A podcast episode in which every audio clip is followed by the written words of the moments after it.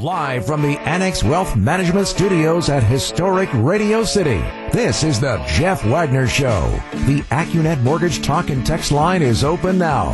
Give Jeff a call at 855-616-1620. And now, WTMJ's Jeff Wagner.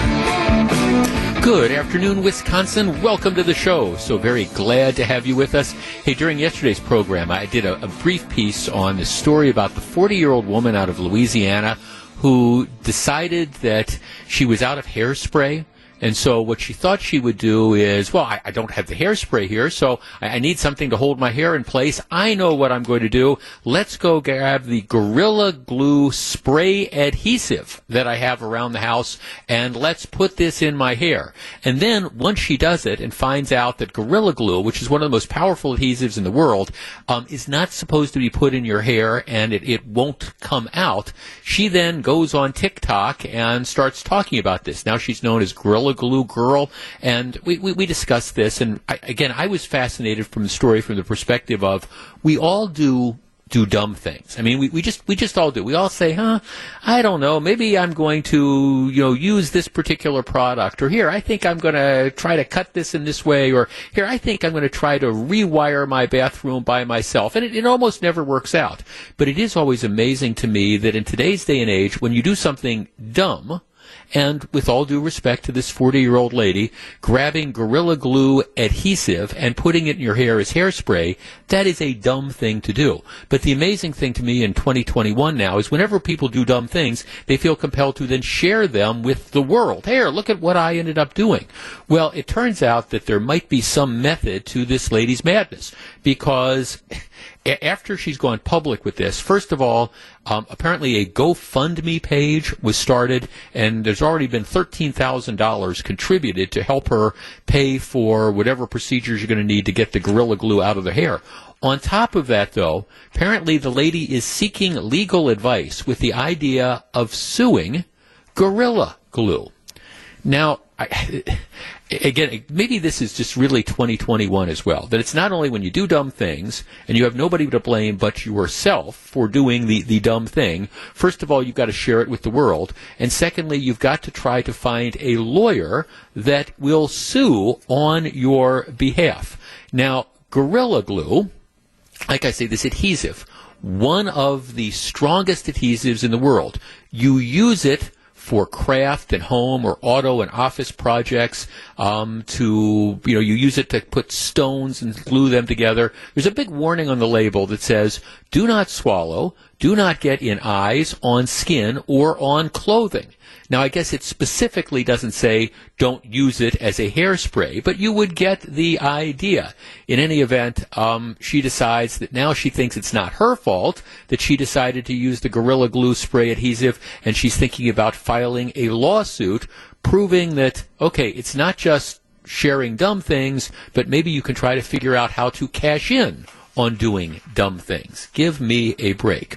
All right. The impeachment trial is going on. We're going to talk about it from a different perspective a little bit later on in the show. But it, it is kind of interesting to me the theories that, that are out there about this. And it's tough to talk about this without taking the personalities out of it, the, the people that hate former President Trump, the people that love former President Trump. But the, the bottom line of the impeachment action is that President Trump was essentially a co conspirator and that his refusal to accept the election defeat, his continuing to trumpet the election was stolen and all these different claims that have no validity at all, um, those remarks incited his followers to commit the acts of violence that they did. See now, Donald Trump, you know, wasn't storming the Capitol. Donald Trump wasn't the guy at the front of the mob saying, "Let's kick in that door." No, Donald Trump had talked to the crowd beforehand. He had said, "Look, we've got to fight for this. This election is going to be stolen, etc., etc." But he didn't specifically come out and say, "Go take Mike Pence hostage." I mean, he was whipping up the crowd no question about that. But he didn't specifically say, here, go, go storm in the crowd and, and go, go try to shut down the, the government. Now, a number of the people who have been arrested in the Capitol violence. You know, they're they're they're blaming Trump. Um, big story in the paper today. Many of the supporters say, "Hey, we're when when we did this, we were just doing what we think President Trump wanted us to do, and we were blindly following what we thought would be his wishes." Now, I don't think that that's going to go very far when it comes to a defense to criminal charges. That, gee, we, we just thought we were, were following orders, essentially. But I think it's interesting from the perspective of, of looking at President Trump. I would be the first one to agree, and I said this at the time, I thought his rhetoric was extremely overheated. I thought the pushing for for months the, the notion that this election was somehow stolen for him, from him without any real evidence to back that up, I thought that was one of these situations where it was really going to harm his legacy. But here, here's my question.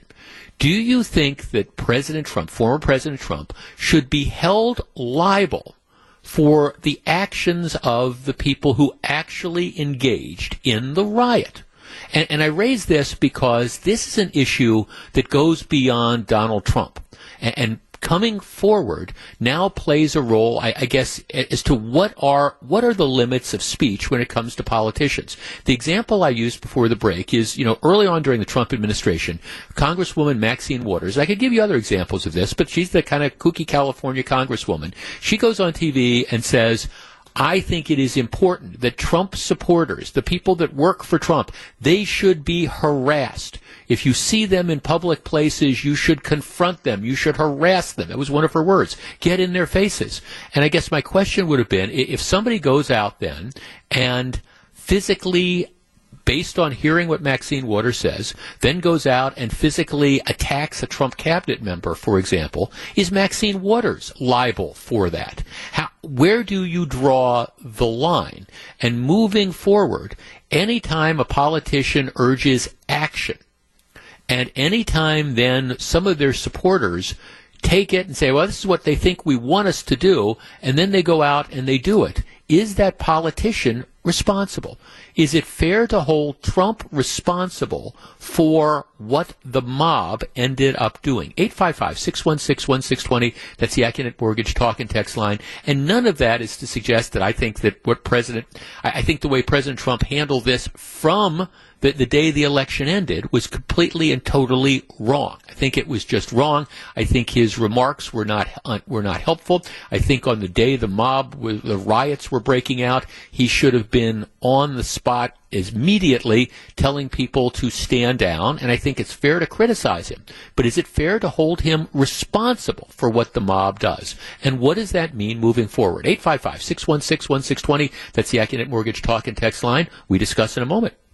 Back to take your calls. Here's WTMJ's Jeff Wagner. 855-616-1620. That's the Accunet Mortgage talk and text line. Jeff, it's fair to hold Trump responsible. He amped his followers up. He lit the match. Told them he'd meet him in Washington. Well, okay, well, that, that that's fine. Is that going to be the standard? Because I will tell you something. You attend a lot of political rallies, right and left, and what you have is you have the politicians that are are ramping up and amping up their their partisans to act out. Jeff, with great power comes great responsibility. I think it's fair to hold Trump respons- responsible. okay, and that's that, that's fine. But then, is this going to be the new standard that anytime a politician urges people to act out and they end up doing it. If you have if you have, hear me out on this, if you have, for example, liberal politicians that, that in on social justice issues and say things about, hey, I, I think this was a clear example of, uh, for, uh, imagine, take a, take a theoretical situation, you know, something happens, it's another example where you, you have a white police officer accused of misconduct with regard to a black suspect,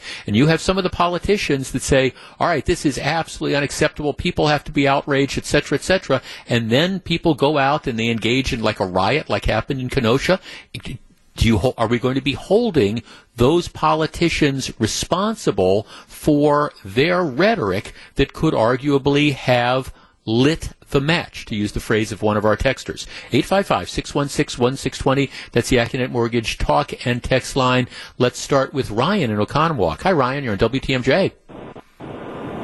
Hey, thanks for taking my call. Um, sure. Yeah, I, I mean, I think like you know, from a from a criminal standpoint, there's no way he's gonna we're gonna be able to hold him accountable for this. It's just not how it works. But um, you know, from a PR standpoint, of course. And, and, and actually, to suit your your analogy there, you were talking about you know, um, say liberal uh, politicians saying stuff like that. Well, you, I mean, you you held them accountable on your show. Uh, I've heard but, but should say, they be you know, impeached? You know, but, they, but the question them. is should they? But the question is should they be I- impeached? So if you have, let's say, let, us take that example. Let's say you have a a Congress a congressman, all right, who uses similar yeah. sort of language, which we could make the same argument inflames the mob to go out and burn down buildings or whatever. All right, should Congress remove that congressman or woman from office? I mean, is that the standard we're going to have?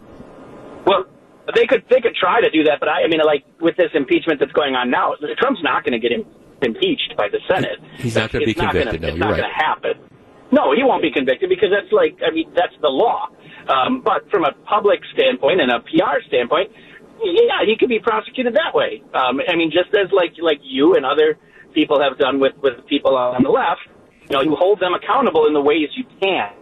So that's okay. how I think okay. we'll. Okay, well, thanks for calling. Well, I guess I mean there, there's a difference between an editorial, a newspaper writer, or a talk radio host, or a couple people, you know, sitting around a, a beer at a bar saying, you know, I, I think what congressmen or, or, or I think what President Trump said, former President Trump or, or Congressman whatever said, I think that's inappropriate. And, and, and yes, I guess you hold them accountable by calling them out. But I mean, what we're talking about is an institutional attempt to try to hold people accountable. And I guess that, that, that is the standard now. And I, and I, I, I raise this as an issue. All right, are we going to try to remove from office people who, you know, say things that then, even if it wasn't a direct call, I mean, it's one thing if the statement is, let's go burn down that building. But, but that's never what the statement is. If the statement is something that inflames a, a crowd and throws gasoline onto a all, already volatile situation, which I think is, is a fair criticism of, of what President Trump did, um, on, on January 6th and, and, what he had done for about two months before that. But where do you draw the line? 855-616-1620. That's the Accunet Mortgage talk and text line. Gary and Waukesha. Gary, you're on WTMJ. Hi. Thank you for taking my call. Good afternoon. Yeah, hi, Gary. I think you're missing. Hi. I think you're missing a lot of points here. Uh, first of all, no two instances are the same. You can't compare what Maxine does one or two times to a man who's a president of the United States who for 77 days fanned the flames. The day of, fanned the flames. Seven people died, and he didn't do a damn thing about it during. And at the end, mm-hmm. put together a video that basically said, I'm still, uh, I got screwed. He's continuing mm-hmm. it. How can you, with the collection of all those facts, compare it to anybody else who's done anything in the political world that we live in today. How can well, you? But but so but you're well you're looking at the results of what happened. I'm looking at what the conduct of this was. Let's talk about my examples with the my theoretical example of of of a riot which is arguably incited or made worse by politicians who endorse the cause. Do, do we impeach those did people? people? die? I mean, in your did people die in your uh, scenario? Sure. Well, why does that okay. make any difference? I mean, why does it make any? Unless the person called, if President Trump said go out and kill people, that that's one thing. If the the senator or whatever said you know go out and kill people, that's a different situation. But Trump didn't say go kill people. That was just the result of what happened in the riots. But the end result of the actions were that people died. Yeah. So that makes right. it more serious. Okay, keep going.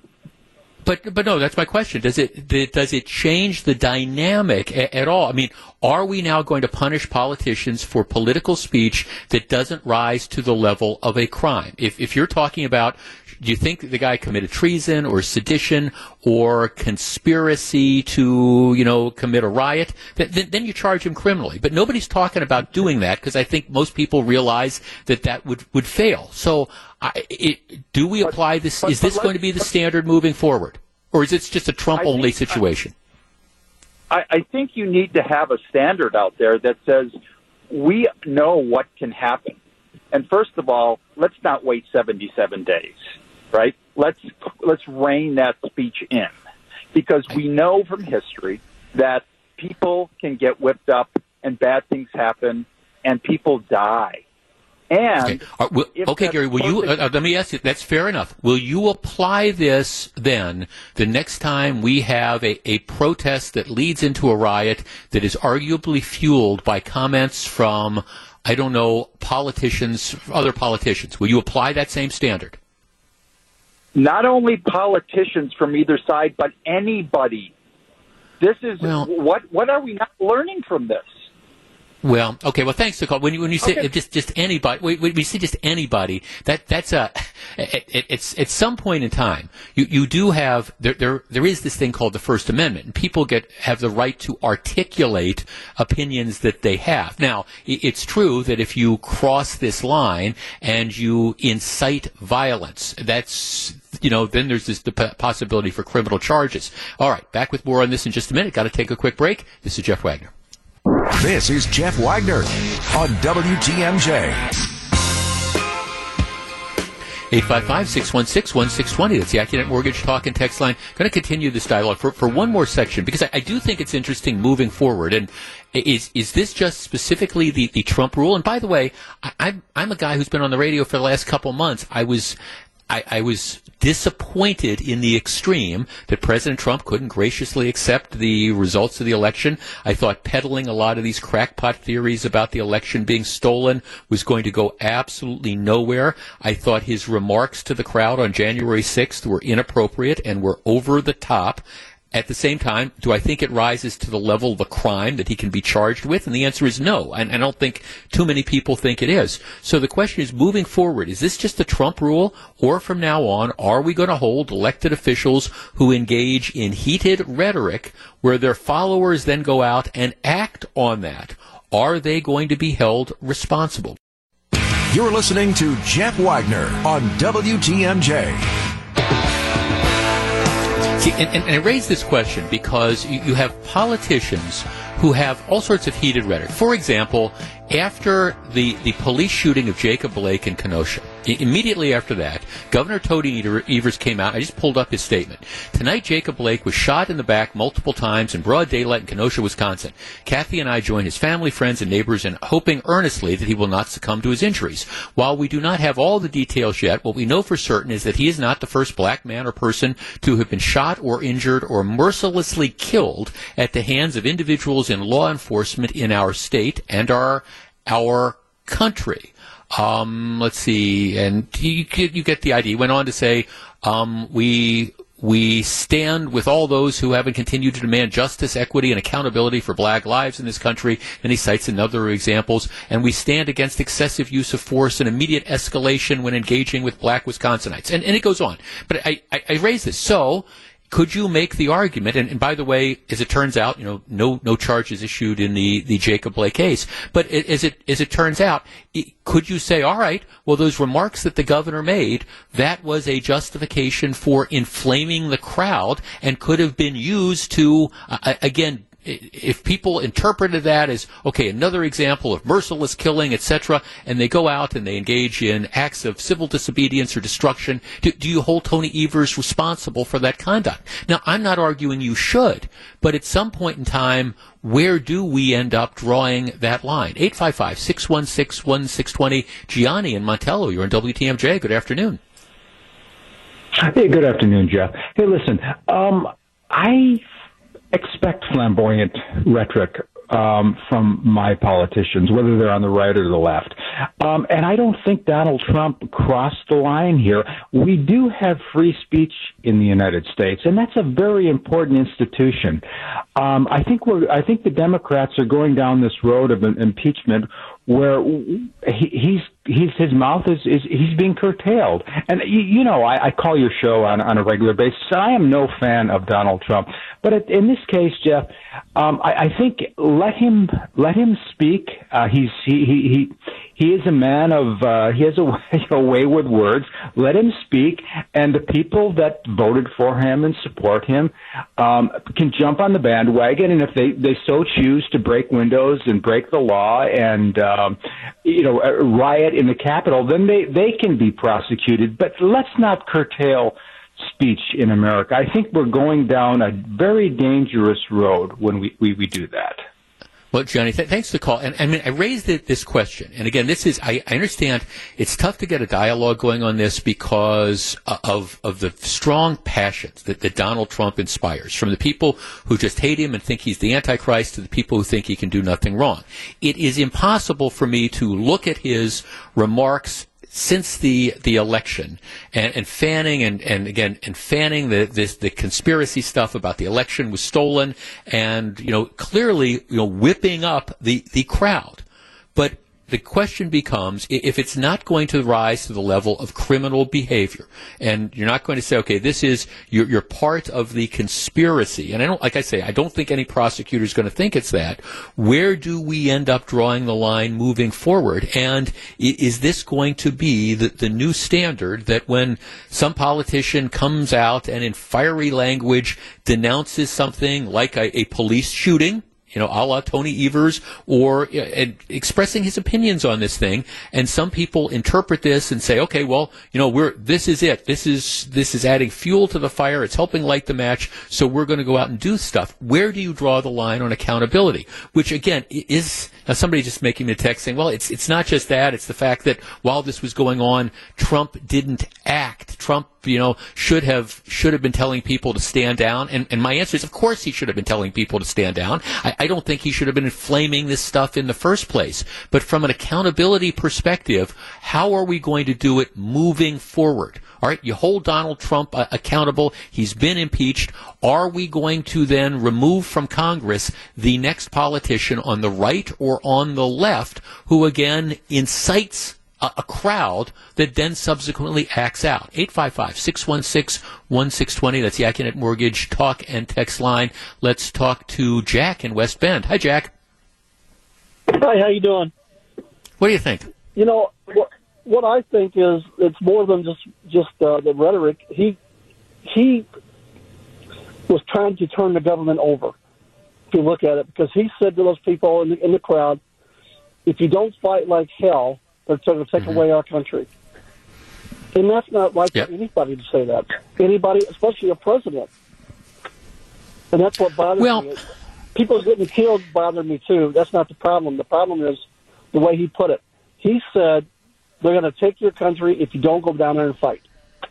That's exactly what he said you look at it. Well, right, yeah. He he said he directed them to to fight like hell and do whatever was needed to stop the steal. Yeah, that and that that was right. his that was his phrase. Down there and, and get rid of uh, Pence, so Pence couldn't uh, go along with the election. I mean, to me, that's that's well because and, and well, okay. Well, th- if that's the case, and if that's the case, then I say go charge him with treason. But I, I, think most prosecutors, most, maybe there's some that would disagree with me, but I think most people are going to say that that those those words don't rise to the level of treason. Now, if it's a crime, well, of course you charge him and you go ahead and prosecute him.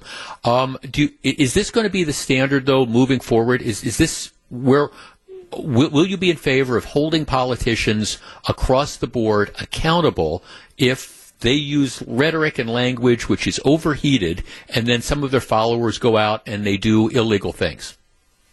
Well, I think if you have a crowd like that and they were already riled up to begin with, and he does it, then I think yeah, I would I would be in favor of holding those accountable. Okay, it's thanks for the call. Right. I appreciate it. No, no, no. Well, I, and again, there, there's I, I guess I have trouble with the, I, I understand when you say it's it's just it's just not right. Do I think the president's former President Trump's remarks were, were presidential? No, no, they weren't. Do I think am I going to argue with the assessment that it's it's not right? No, I, I, of course not. This the the whole maintaining that the election was stolen and all that sort of stuff and all these kind of crazy theories about the the voting machines and stuff like that. I mean, none of none of that was was quote unquote right. But to me, I guess the issue becomes how do you define accountability and what is that accountability going to be and what are the rules going to be moving forward? Let's talk to Lamar in Orlando. Lamar, you're on WTMJ. Good afternoon. Hey, Jeff. Thanks for taking my call. Sure. So, to, to answer your question, um, we should have we should have a standard moving forward. I think Maxine Waters literally telling people to commit a crime because if you're saying her having to get in their face, you know what I'm saying? You know that, that that's a crime, and she should be held accountable for that.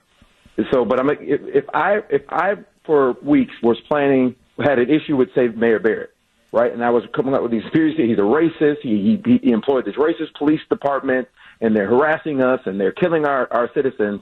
And then there was a rally. I planned a rally around his house, right? And then at that rally, I said, we need to go, go over there and we need to teach him a lesson. And those are the words I used. I didn't say hurt him. I didn't say kill him. I didn't say teach him a lesson. And then the, my followers then tore his house down while he was inside and killed him. Could I just say, well, it's the First Amendment. I didn't, I didn't know that they would do that. I don't think that D.A. Chisholm would agree with me. I don't think that anyone agree with that. And there are levels to speech. I'm, I'm a free speech guy. If you want to be an idiot and say idiotic things, go for it. But there's a there's a certain rhetoric that we need to deal with, and these people need to be held accountable. And there are levels to it. Do, should people be should he have been taken out for Twitter? I don't. I hated him on Twitter, but no, let him say the stupid stuff. But he needs to be held. People need to be held accountable for what they do and you know, and there are definitely well, okay, well, right, the, forward, right. The question isn't the question isn't do people need to be held accountable for what they do. The question, I guess, is do people how how do we hold people accountable for what other people do once they hear, hear somebody say something? You know, that, and that that's where you get into the more difficult situation. So, in my example, in my example, of the of the person, you know, you know, building up the, the the following and then starting the getting the rally, and they they do that. Do you think that I would be blameless and that there would be no criminal charges filed to me if well, I did that and said, you know, go I, teach I, them a lesson? Well, I guess it it depends on it, it, it, the, fact is, it, it all, it really all, de- it all depends. It depends on what, what the, the lesson would, would be. If it's, here, we're going to have a, a lesson in civics and people are going to start a recall, here, we're going to teach them, teach them a lesson that way. And, and that's why it, it really is, to, as you were saying in the beginning, it's really very fact specific. Um, you know, if President Trump said, let's go burn down the Capitol, all right, th- then then it's a whole different story, and then you've probably got a thing for insurrection. If President Trump said, "Here, I want you to go take Mike Pence hostage and take Nancy Pelosi hostage," well, then then you're in a clearly different situation. Hey, thanks for calling, Lamar. I, I appreciate it. I, I don't know that we're going to get a. I don't think there's any consensus that, that's on this. Um, I think most people can agree that President Trump's rhetoric was, at the very least, not helpful at the very least, and at, worst, it was again fueling this fire we would all agree that the people who stormed the Capitol should be held responsible in some way, shape, or form.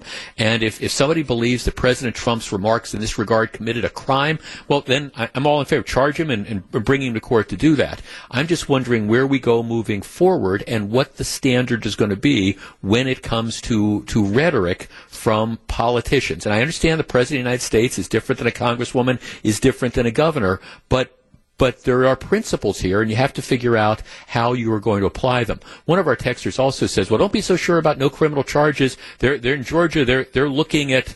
They're looking at that phone call he made to the Secretary of State, and and that you know the one where he said, "I, I need you to find eleven thousand votes." I'm paraphrasing there, and, then, and that that's a whole other story. If if prosecutors out there think the president committed, that think Trump committed a crime, and, and think that they, have got evidence to establish that and bring charges and sub, and get past legal challenges and convince a jury of 12 people he committed a crime. I, I say go with God, do it. That, that's what the legal system is all about. Back with more in just a minute. This is Jeff Wagner. Welcome back to Jeff Wagner on WTMJ. Original cream puffs from the Wisconsin State Fair for Valentine's Day? Yes, for the first time ever. You can order cocoa or strawberry cream puffs for a Valentine's Day weekend puff pop up. Enjoy a feel good Wisconsin tradition that we all miss. And since sharing is caring, whose day can you make with a box of cocoa or strawberry cream puffs? This is the last puff pop up until this year's fair, so clear out your freezer and stock up.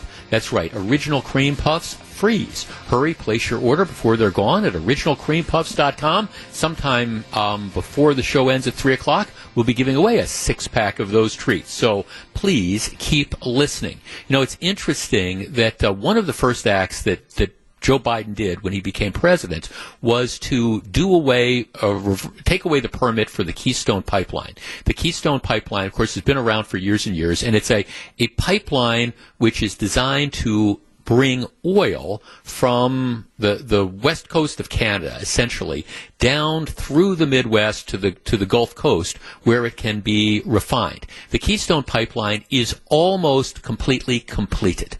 Um, there are a few sections that aren't completed. Biden killed the permit. So the, the Keystone Pipeline has been put on hold for the moment. Now, his justification was, well, I, I, what I, I don't want, I, I want to show the world that, that we're all about, you know, the climate control. That, that's it. We, we know I, I want to, I got climate change and I want to deal with this.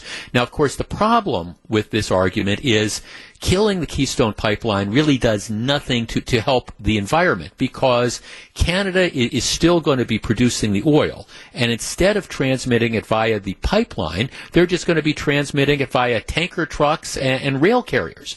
And if you look at the numbers, the, the chances of having, for example, a spill are a lot greater if you've got a lot of oil tankers on the road or, you know, oil cars on trains than they are with, with a pipeline. So this was purely political political theater. N- nothing more designed pretty much to uh, appease, you know, some of Biden's supporters on, on the left. Well, what's happening is there's a huge backlash to this.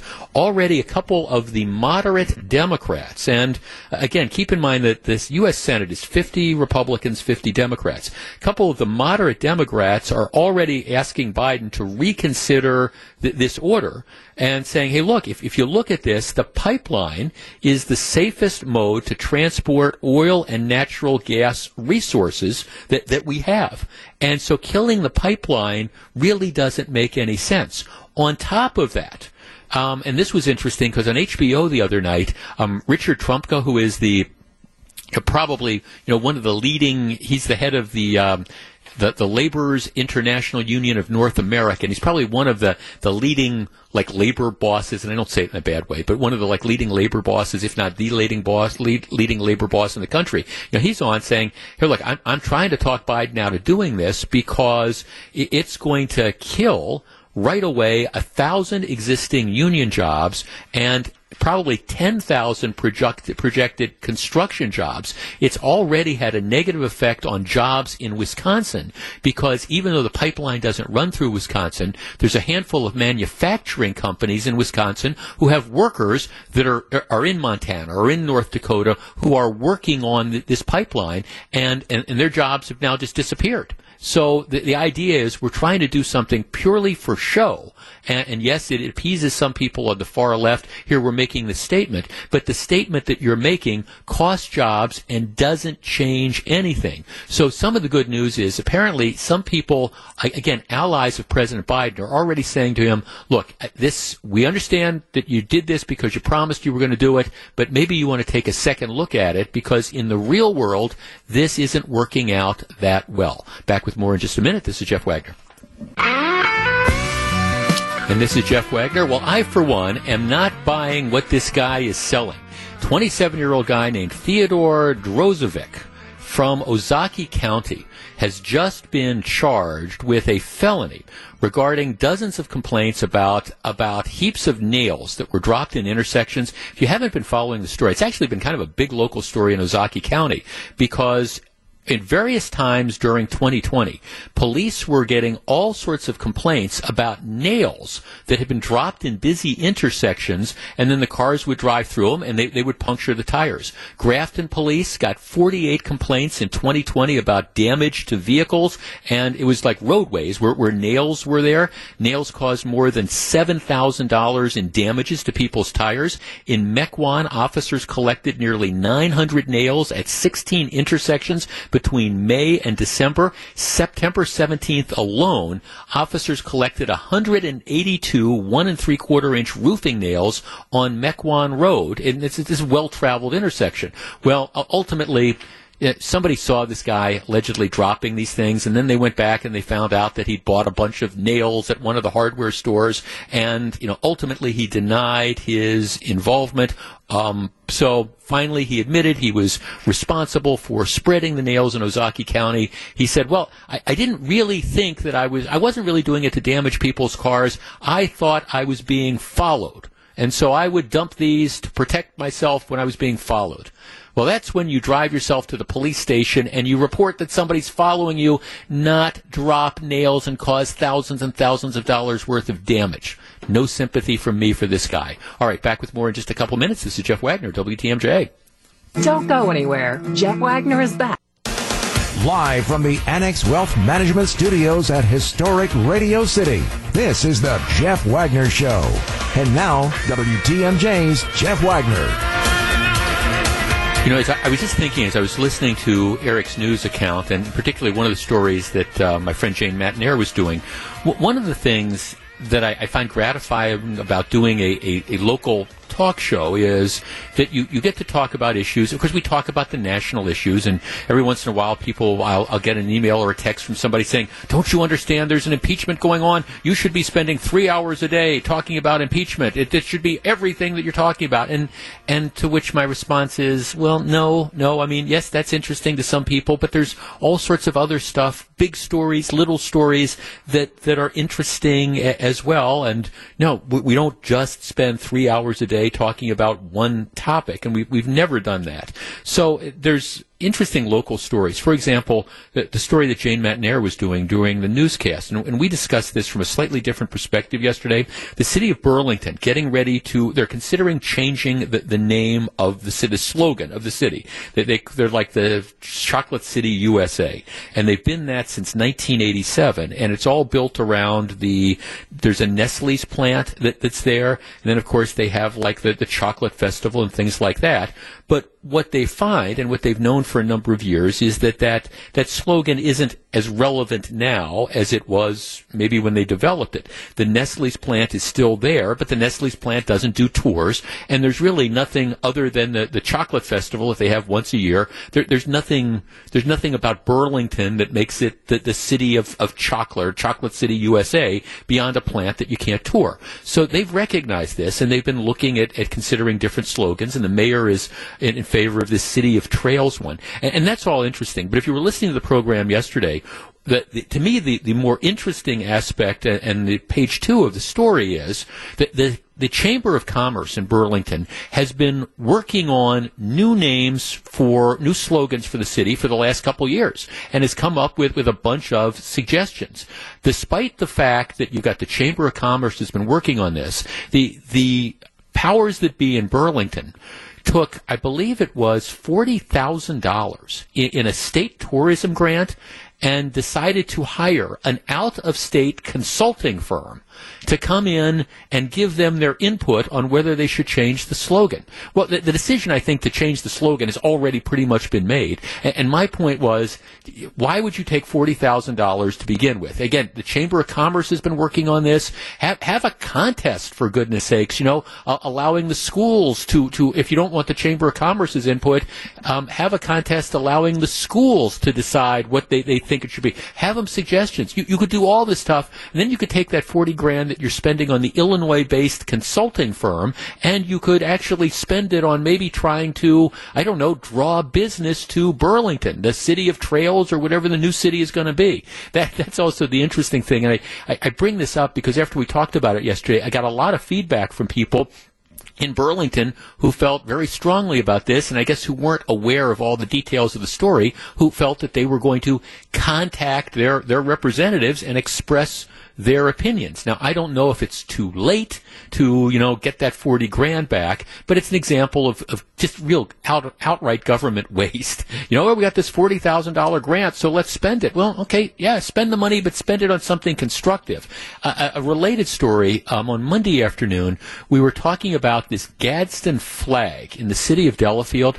In, in the city of Delafield, there is a Veterans Memorial Walk and it's it's very cool. I highly recommend it if you get a chance to go out and, and do it. And along the the river walk, it's along the Bark River out there, and along the river walk, there's ten different monuments that they have set up, and they're monuments to one's for the Revolutionary War, one's for the Civil War, World War One, World War Two. There, there's ten different monuments.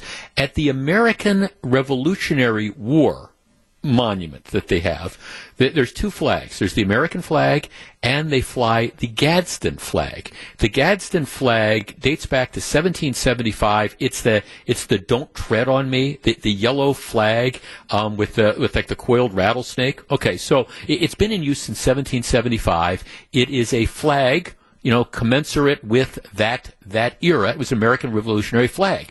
Well, what's happened over the last couple years is you've had a couple of these sort of kook kook right wing groups who have have kind of stolen that flag. And like, for example, some of the protesters at the the Capitol on January 6th were wearing the were waving the Gags, uh, Gadsden flag. It, it, became prominent back in 2010 when the Tea Party movement took over. Some people would show up waving that. Well, you, you've got a small group of activists out in Delafield who who don't like that flag and say, look, this flag, despite all its historical um, points, this flag has been it, it's used at some of these like right wing rallies and stuff. So what that means is we have to take it down. And I believe there is a hearing next Monday night where the Common Council is going to vote on whether or not to uh, essentially cancel th- this this flag with all the historical significance to it. And I, I, bring this up because we talked about it, got a series of calls, and I, have heard from at least a couple people out in that area, including a real nice email I got from a gentleman who, who actually was so motivated he started, you know, writing his members of his common council saying, "Hey, I feel strongly uh, about this," and and that's one of the things I love on this program, the opportunity. It's one of the reasons we talk about local stories from time to time as well just the idea that hey, if you hear something and you, you whatever my take is, that doesn't necessarily matter. But if you want to get involved and you know some of these things, if you feel strongly about them, contact your local representatives and let them know that you know you you care about this. And let, let's shed some light on all these things. All right, when we come back, Mark Cuban, the Dallas Mavericks, the national anthem. I will explain and we will discuss. This is Jeff Wagner. Jeff Wagner on WTMJ.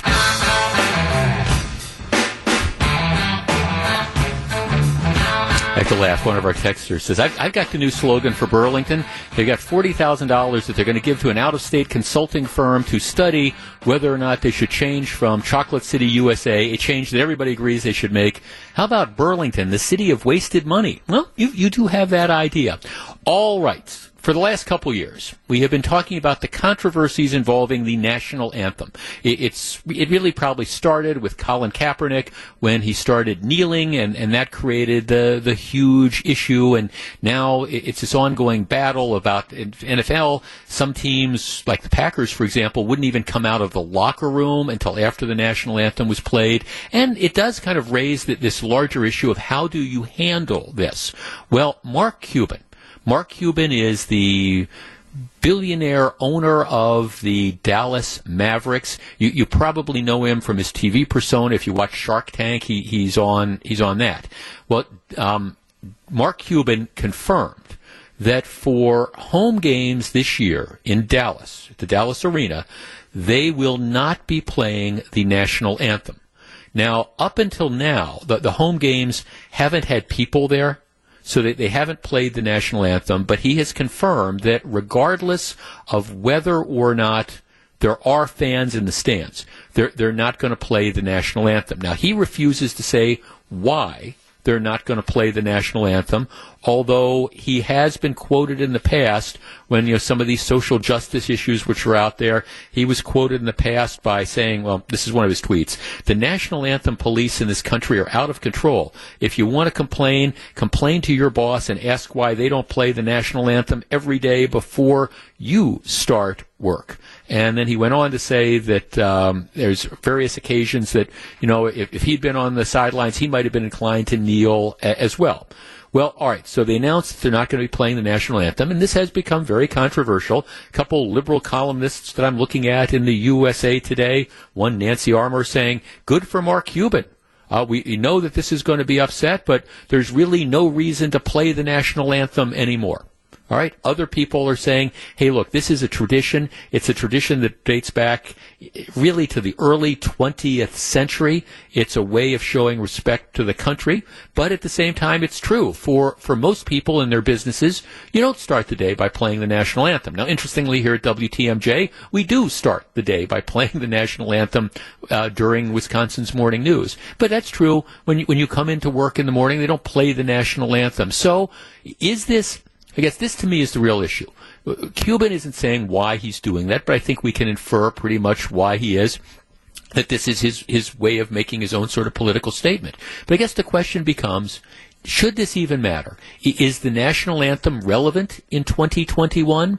And given the fact that it has become a political hot potato in some circles, is this a justification for saying, well, why do we do it at sporting events? We just scrap it. Should we just scrap it? 855-616-1620. That's the Accunet Mortgage talk and text line. Like I say, it's Mark Cuban's team, so he gets to decide, you know, what he wants to do. He's decided he's not going to play the national anthem.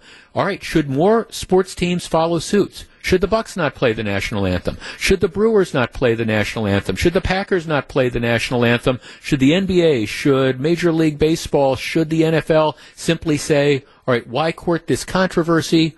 What difference does it make? This is the, the argument. What difference does it make? You know, it, it's just, it's a throwback to a different time. It's not relevant anymore. Is it time to do what Mark Cuban's done and get rid of the national anthem? My argument is no, but I'm willing to discuss. 855-616-1620, which is the Accunet Mortgage talk and text line. Back with your calls in a moment. Welcome back to Jeff Wagner on WTMJ. 855-616-1620. That's the Accunet Mortgage Talk and Text line. Nick in Brookfield. Nick, you're on WTMJ. Hey, Jeff. How are you today? Real well, thank you. So, what do you think? I was talking to the screener, and I was just wondering if other countries play their national anthems before their sports games. If you knew the answer to that question, as a general rule, the answer is no. At least that that's my understanding. If you go to if if, if you're like in England for an England Premier an, an English Premier Soccer League game, they do not play Hail Britannia before the the games. Yeah. I, I think maybe when it's international competitions, it might be different. But in in general, I think the answer to your question is no. So I never make it into the stadium before the national anthem because I'm usually tailgating. So I never even hear them anyway. So personally, I guess I wouldn't be heartbroken if we stopped. But right. I do like the tradition, I guess. Mm-hmm. So that's just All my right. opinion. Okay, well, thanks for the call. I appreciate it. I mean, I, I think it is a uniquely American phenomena that's there. Um, let's see. Uh, Jeff, um, imagine the Olymp- talking about the Olymp- well, the Olympics. Are, imagine the Olympics, and the U.S. was the only one having nothing but crickets at the background of an awards ceremony. Well, that's that's different. Okay, now somebody says they do play "O Canada" um, before Canadian sporting events. Jeff, my wife and I watch Shark Tank, and I do like Mark Cuban. However, he's wrong on the national anthem. This country has allowed Cuban to become a billionaire, and for his Maverick players to be billionaires. The anthem honors a great country and those who sacrificed for its existence. Um, yes, that's that's the thing. Jeff, did you hear the explosion in West Dallas? This is from our listener Lou in West Dallas. That was me blowing my top. First off, Cuban and his team don't work. They get millions to play a game and live a privileged life. They get to play the games because of people like my dad, 18 months on the Korean front, and my uncle, a naval vet. It makes me sick. They can't give a few minutes to respect what this country has given to them. Yeah, that's the, see, and, and that's, that's where I come down on this because that's what I think the, the national anthem. The, the, reason we play it is as a, I think a recognition for the people who the, the veterans, the people who have sacrificed so much, so we can attend a sporting event, or so people can play in the games. That's that's what the purpose of this is, and that's why is that's why I think it's a valuable tradition. Um, Jeff, give it some time, and someone is going to complain about flying the flag. Well, yeah, I think there's an element to that. Jeff, the day they stop playing the national anthem before a baseball game is the day I stop attending games.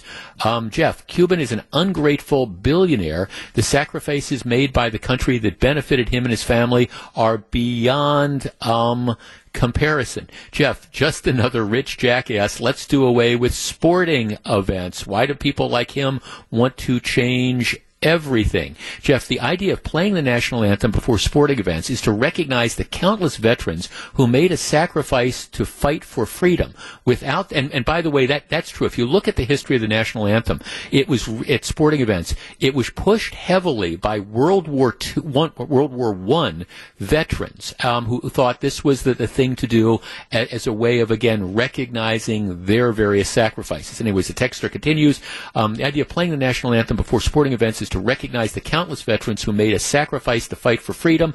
Without their sacrifice, sporting events wouldn't be possible. Whether you love or hate America, our heroes deserve the recognition. I doubt that Mark Cuban has done anything remotely as heroic as our veterans. Um, yes, I, I, think, you know, that's true. Jeff, a certain group of people want all the statues taken down of people they don't like. Well, I consider this as a statue of being taken down. Same sort of similarity. I, you know, it, it's Mark Cuban's team. It, it's his arena. So he gets to decide what he wants to do, and he gets to do it and live with the consequences of it. He's he's getting a lot of outrage on social media. Now he's got more money than God, and he probably doesn't care about any of that. And I'm sure there are segments of American society that look at this and say, "Oh my gosh, this is so progressive. This, this is the the, the uh, American the national anthem. It's nothing but a, a, tribute to colonialism." And you know, Francis Scott Key wrote the national anthem, and, and, and don't you know we can't honor Francis Scott Key like we can't offer, honor you know George Washington or any of these people. And so th- this is we we need to be progressive and we need to move on and we have to do away with this sort of stuff. And and I guess if Mark Cuban wants wants to buy into that bag of you know what, he, he gets a chance to do it. And it's his team, and then people can react accordingly. I, for one, though, hope that this trend doesn't take over. I hope people aren't excited about this. I hope this isn't an idea that the owners of the Milwaukee Bucks or the owners of the Brewers or the executive committee of the Packers think is going to be a great idea because I, I, think there's still a role for the national anthem. I think it's still a way that many of us can express the pride in our country, and I think it's something that doesn't need to disappear. Welcome back to Jeff Wagner on WTMJ.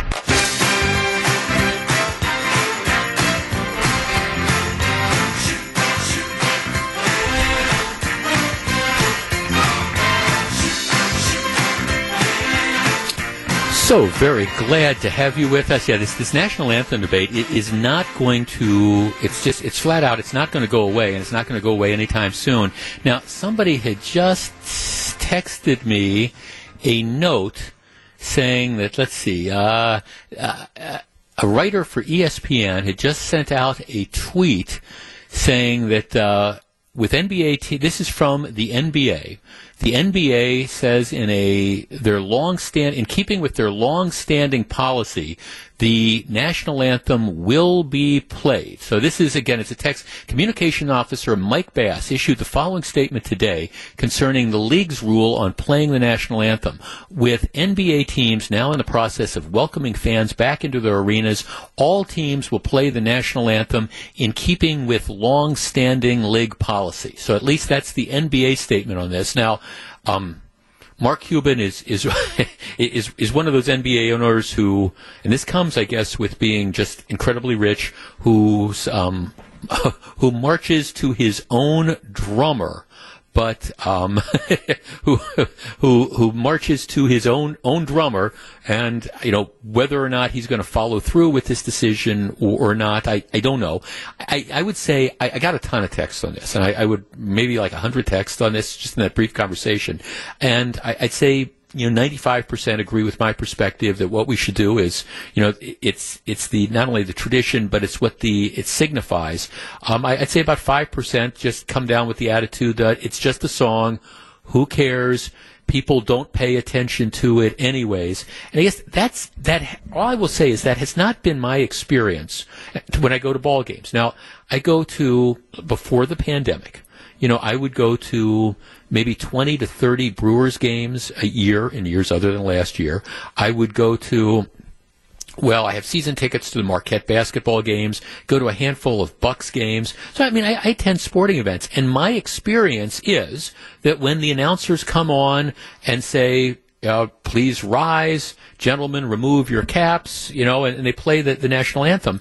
My, my reaction is pretty much everybody does it. Now, there's always some people that sit there and kind of chat or aren't paying attention, but I, I do think the vast majority of people that do it, based on my experience, and uh, just like like that communal thing of, of standing up and, and, honoring America, and particularly, I view the national anthem as a way to honor again the veterans and all the people who have given so much so that guys like me can spend money to go sit and watch athletes play, or so the athletes have a place to play. Which isn't to say that America is a, a, perfect country. We all agree that it's not a perfect country, but I think the national anthem is one of the things that hopefully would bring us together. All right. The company has the right to do it. No question about it. Will it work out for them? All right. Aunt Jemima, Quaker Oats which is a division of, of Pepsi Cola Inc. All right, Aunt uh, Quaker Oats has had the Aunt Jemima brand of pancake syrup and pancake mix. It's it's been around. Well, Quaker Oats bought the Aunt Jemima brand in 1925. And what they have done over the years, and, and the original Aunt Jemima depiction was kind of the, the Southern Mammy. All right, that, that's clearly what it was. Over the years, they have updated the logo time and time again in an effort to remove the, the negative stereotypes. But clearly it, it has its history, you know, going back to the old, uh, again, the, the, the mammy sort of, of thing. And so it was inspired by a 19th century mammy minstrel character.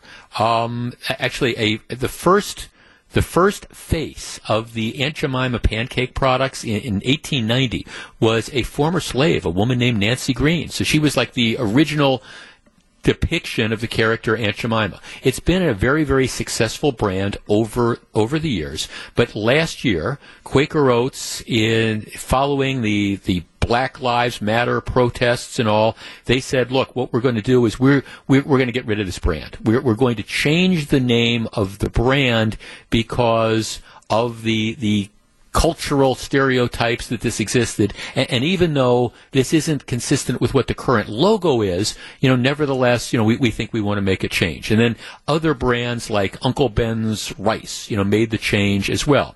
So yesterday, they decided, all right, this is what we're going to do. The Aunt Jemima brand is going to be no more uh, effective a couple months from now. And all the Aunt Jemima brand stuff, the pancake mix, the syrup, it is going to be renamed. Are, are you ready for this? The new name is going to be Pearl Milling Company. Pearl Milling Company. Quaker says the Pearl Milling Company was founded in 1888 in St. Joseph, Missouri, and it was the originator of self-rising pancake mix. The brand is going to be new to store shelves, but the boxes and bottles of syrup will still have the red packaging of Aunt Jemima. So it's going to have the same color scheme, but it's not going to have the Aunt Jemima character on it anymore. So it's going to be Pearl Miller company. And I'm sorry, I said it was going to, yeah, June of 2021. That's when it's going to start arriving in stores. Our number, 855 616 1620. That is the Accunet Mortgage talk and text line. Will this brand succeed? 855-616-1620. Now again, Quaker Oats and PepsiCo, they get to do whatever they want. It, it's a private company. They answer to their, their shareholders. That, that's who they are accountable to. And they have decided we've got to get rid of the Aunt Jemima brand because, all right, we, we've got these cultural concerns. And even though the logo now has been ref, uh, updated to, you know, reflect something different, this is what the history was. So now it's going to be, um, the, again, Pearl Miller Company. 855 616 1620. That's the Accunet Mortgage talk and text line. They get to do it. I think effectively they have killed the brand. And you have taken a successful brand and you have essentially just killed it in the name, in some respects, of political correctness. getting rid of the Aunt Jemima brand products as currently branded does nothing to benefit anybody's life on a daily basis. I don't think it does anything to I don't think it does anything to change stereotypes because, like I say, it, has been updated over the years. And candidly, nobody's going to know what the heck the Pearl Milling Company is, no matter how much they spend on trying to advertise this, and no matter how many people end up talking about it. 855 616 1620. That's the Accunet Mortgage talk and text line. I think they get to make business mistakes, but to me, this has New Coke written all over it. And for those of you who do not understand that reference, years and years ago, Coca-Cola decided we, we, we've got to, we got to change the product. We're going to come out with New Coke and well, if you want to understand what one of the greatest marketing and advertising flops in American history was, that would be New Coke. 855-616-1620. The Pearl Milling Company. You going to rush out to buy that pancake syrup? We discuss in just a moment. This is Jeff Wagner. Back to take your calls. Here's WTMJ's Jeff Wagner. 855-616-1620. That's the Accunet Mortgage Talk and Text line. If you're just tuning in, um, Quaker Oats announced a while back that they were going to do away with the Aunt Jemima brand because of, of the cultural, the negative cultural stereotypes um, over the years. N- not currently because they've updated the logo, etc. Um, they announced yesterday what the new name is going to be. No more Aunt Jemima. It's going to be called Pearl Milling Company. Pearl Milling Company, and that dates back to, let's see, the originator of the self-rising pancake mix in, 19, in 1888 in St. Joseph, Missouri. My point is, I, I think they've they've really they can do what they want, but they pretty much just killed this this brand. Let's we'll go to calls in just a minute, but for some text, Jeff, huge huge mistake. Um, Jeff, how long until the perpetually offended find something racist about the Pearl Miller Milling Company? Um, yeah, you've got that there. Why don't they just call it Quaker syrup? That at least has recognition. Yeah, that's that's one of the other points with this. I just wonder who, who's going to know what Pearl Milling Company syrup or pancake mix is? Are you going to spend a, a ton of time um, then trying to market this and say, and, and, how do you do it? Well, you know the stuff that you used to like that was the Aunt Jemima brand? Well, we can't call it Aunt Jemima anymore, so now it's Pearl Milling Company brand. Jeff, we won't be buying the syrup uh, ever again. We believe that this was a, a, a dumb decision. Jeff, the brand found itself in controversy whether or not it's justified. Big corporations will continue to bow down to the woke culture as long as it's profitable, so we'll see if the brand survives. Jeff, I always buy the brand because it's a good product. I'll continue to buy it as long as I know what the new name is. I don't care what it's called. Well, that's, see, that's, I guess, the point of this.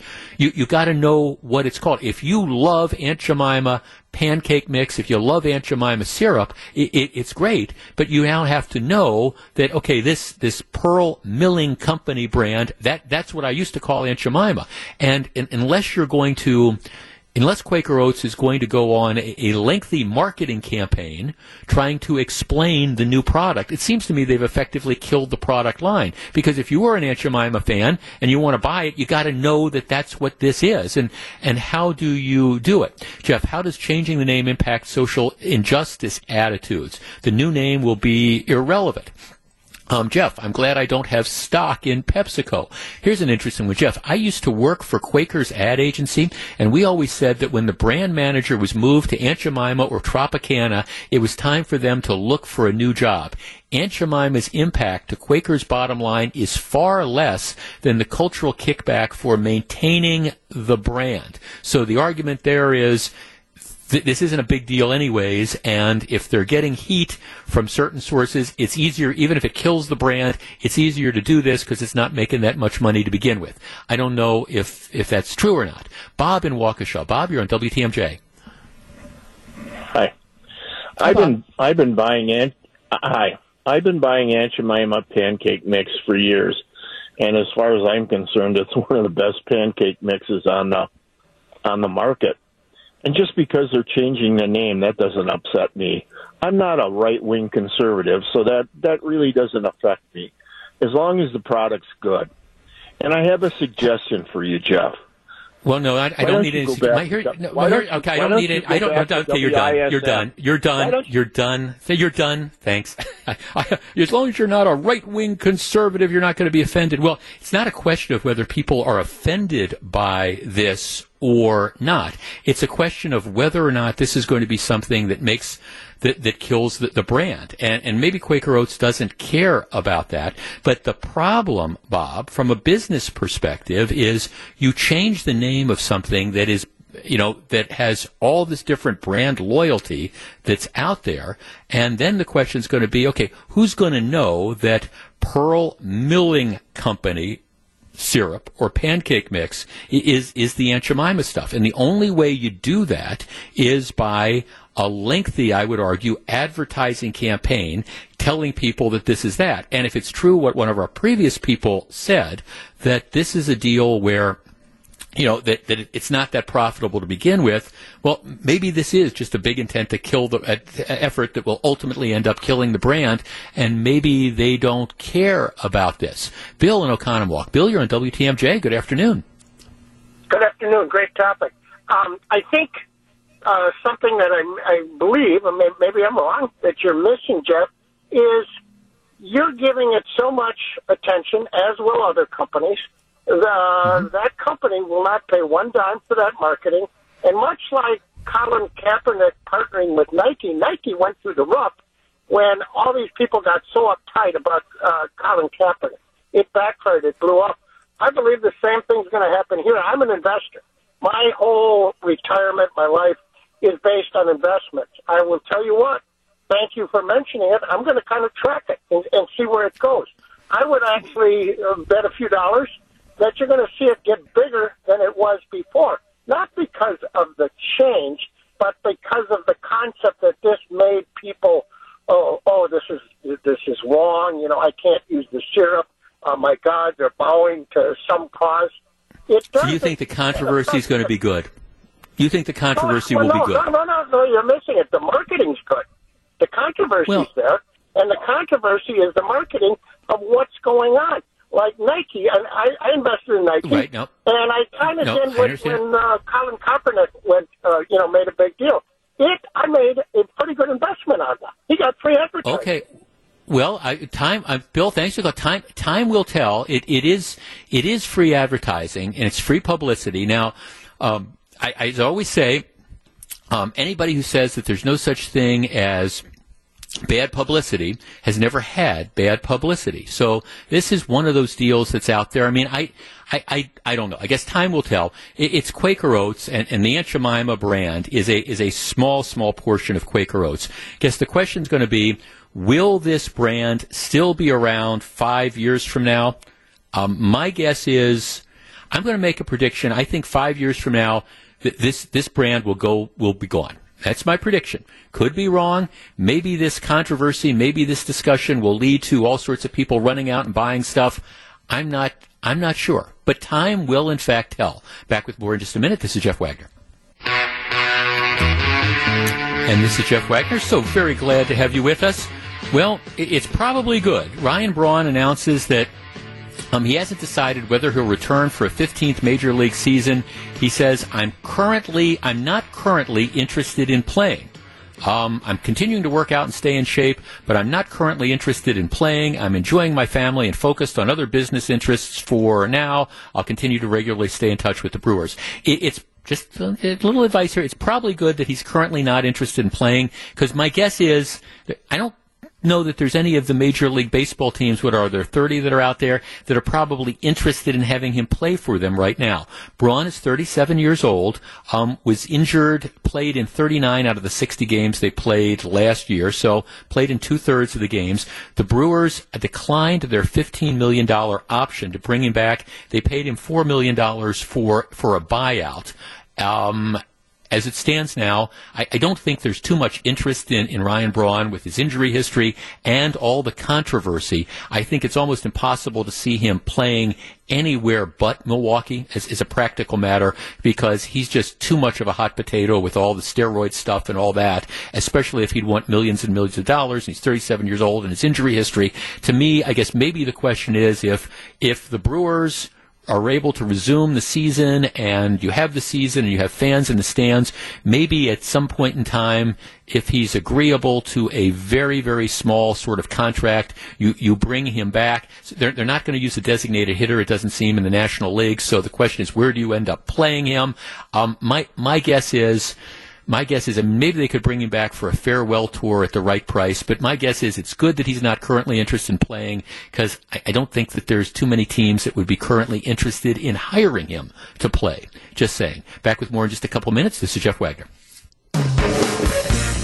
Live from the Annex Wealth Management Studios at historic Radio City, this is the Jeff Wagner Show.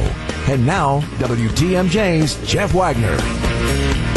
Good afternoon, Wisconsin. Welcome back to the show. A couple people have asked about my, my health. If you were a regular listener, two weeks ago today, I, I took a, a, bad step at home. I was coming down our, our staircase, and um, I, I, believe it's because the landing and the stairs are carpeted, but the, the one step that down from the landing is not carpeted. I believe that's why I slipped. My wife believes it's because I was carrying an empty cup of coffee all my, my big folder with all my work papers and a whole bunch of clothes.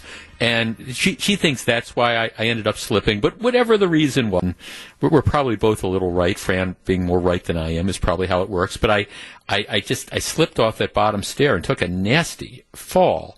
And I, I it was one of those things where you knew you'd screwed up your, your foot. That's why I was off two weeks ago tomorrow because I, I, went in. It the, this foot immediately swelled up, and I, the, the big question was was it broken or not? And I it's not broken, but um, they diagnosed it as a really, really bad sprain.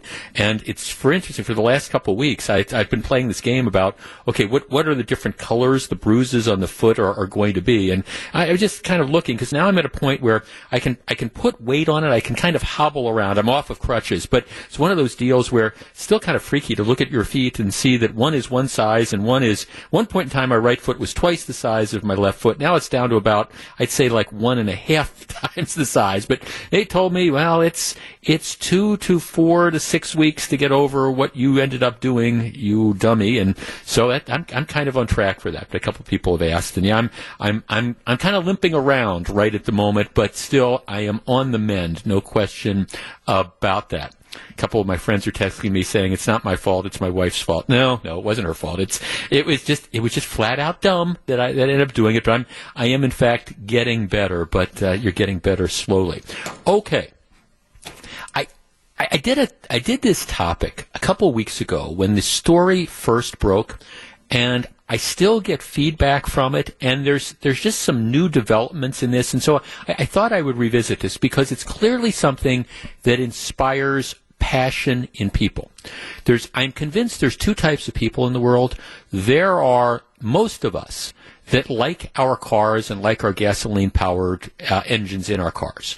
And there is a segment of people out there that are just absolutely convinced that the rest of us are nothing but dinosaurs and that the future, both near and far term, is going to be these all electric cars. Now, what prompted this was that General Motors, interestingly enough, and, and, let me kind of back into the topic. General Motors, during the Trump administration, was pushing hard for, for President Trump to do away with a lot of the emission standards and mileage standards that were in place. Well, after President Trump loses his reelection effort and, and Biden comes in, GM makes a complete and total turnaround. And they come out and they announce that their goal is by 2035, which is 14 years from now, their goal is to be all electric. No, no more gasoline engine powered SUVs, no more gasoline powered cars, all electric cars. Now that, that's their, that's their goal. And my point was, there's there's no way that happens if GM is going to remain viable because I don't think the American public in general is going to be there in the course of 14 years. Now, right now, I, I, know that there are people who buy electric cars, but the electric cars, it is a small percentage of the overall market. What probably, what, less than 2% right now. Less than 2%. Um, part of the problem now is that you, you have some people who I know swear by the cars, but in general, No, they tend to be expensive. Right now, gasoline is cheap. We are awash in fossil fuels and will be for the foreseeable future. So it's not like, you know, people are going to be looking at, oh, gasoline prices of five or ten dollars a gallon, forcing them to seek other alternatives. The battery technology, they're working on it, but right now, the, battery technology is still limited. So it's, it's fine you know, if you have one of these cars, it, it's fine if you want to use it to you know, like tool around your, your immediate area. I have a friend who has a Tesla at the pl- a place he has in Florida, and it, it's great. He's got a little charging station set up in the in the garage where he parks the car. He uses it to drive around the, the area where he lives. It's a cool car. I've ridden in it. It's a lot of fun, but you're, you're not going to be using that for any lengthy sort of driving. It's fine if you're doing 30 or 40 miles, but you're not going to use it to drive from Florida back to Milwaukee. It's just not practical at that point in time.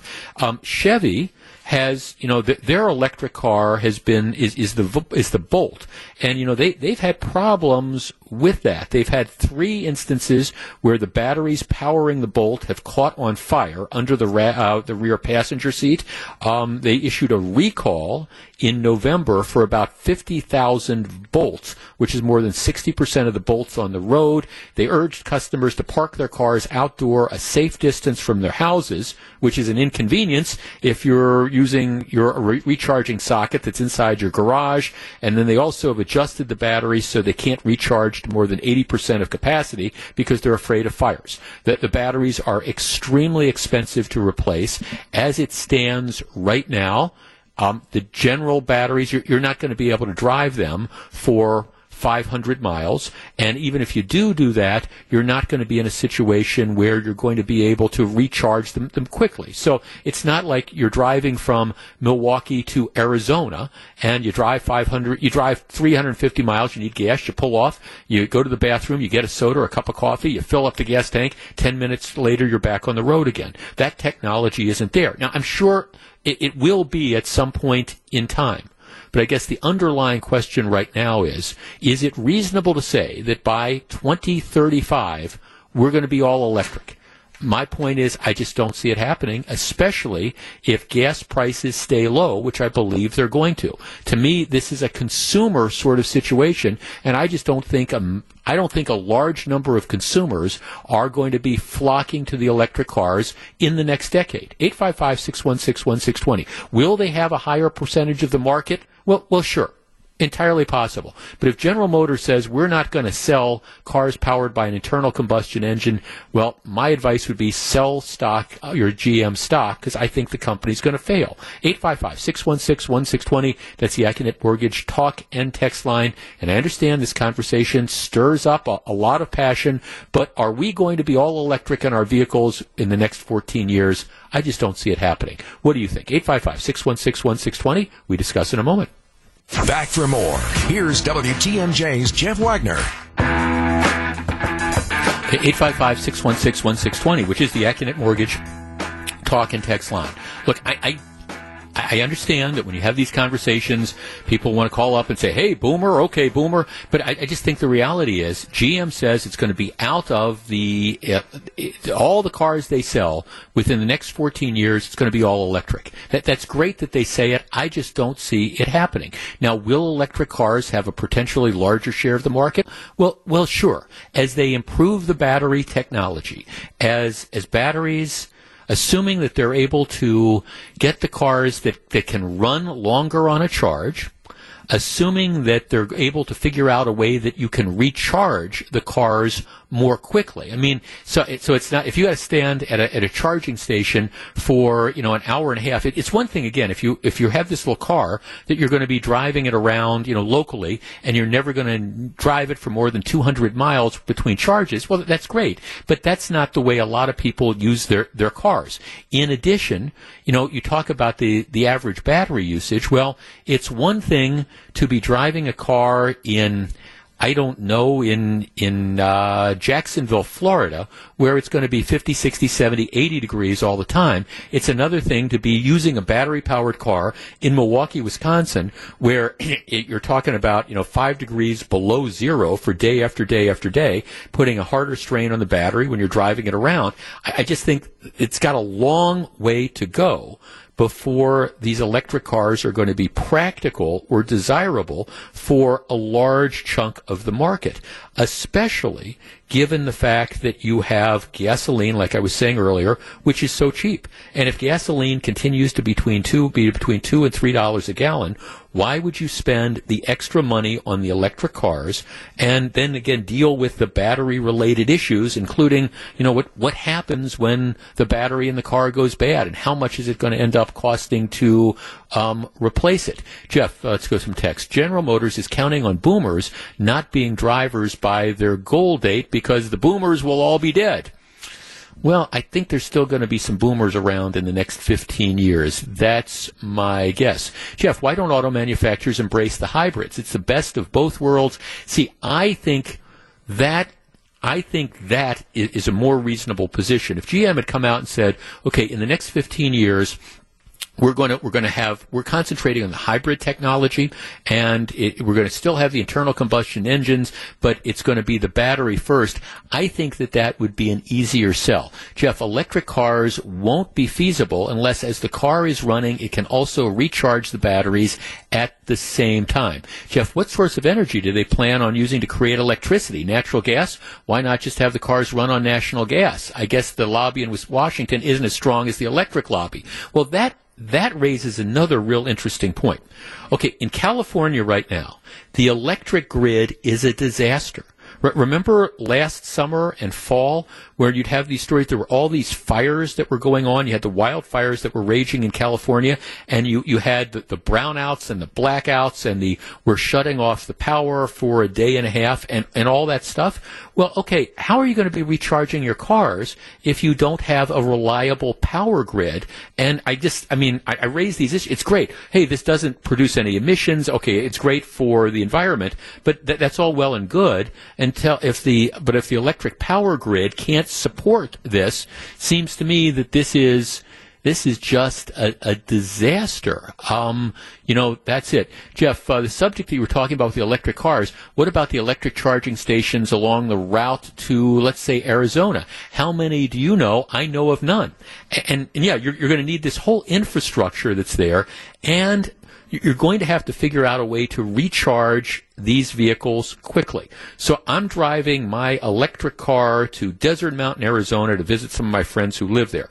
And all right, it's now I'm not getting as much mileage as I wanted because I've had to drive through snow or whatever, and, and so the, the battery is now down to one third charge. I've got to find a place where I can stop. So I find an area that's got an electric charging station. Well, okay, what if other people are using the chargers ahead of me? What if it, it's going to, is it going to take three hours? Am I going to cool my heels at this charging station for three hours waiting for the car to be charged? It, it's just, you know, it's not going to be happening. Jeff, cost, recharging time, and charging infrastructure all need to be figured out. If vehicles cost the same and could be recharged in five minutes and charging stations were as plentiful as gas stations, maybe the public would accept um, electric cars. Unfortunately, technological breakthroughs need to happen and a lot of infrastructure needs to be built. I, I agree completely, and I just don't see that happening in 14 years. Um, Jeff, electric cars won't be feasible in my opinion, what source of energy do they plan? Jeff, I like to look at the cars on sale online just for fun because I'm a car enthusiast. I have seen a heck of a lot of Teslas for sale. Well, I, and again, I, like I say, the people I know who drive electric cars, it, it's almost like a religion, and I don't say that in a bad way. They love it and, and I respect that. They love the electric cars. They, they, they want them. They think they're worth the money. And I understand that for a longest time, the, the electric cars you know the, the Teslas and stuff you're paying eighty to a hundred or hundred and twenty thousand dollars for them. I understand that there there are cheaper electric cars that you can get nowadays, but still, still unless you're one of those early adopters, unless you're not going to use the car to drive any great distances, unless you have access to the charging station, well, I, I think you're probably going to stay away from the electric car for the foreseeable future. But the idea that General Motors is going to be out of the internal combustion car engine business, I just don't see it. And again, they, they just said this is where we want to be. Nothing that says that five years from now, the new GM, at, the new president of General Motors, can't take a look at this and say, well, we appreciate what the last CEO was saying, but ain't going to happen. Okay, when we come back, we'll find out what the gang on Wisconsin's afternoon news has on their mind. Stick around. This is Jeff Wagner, WTMJ.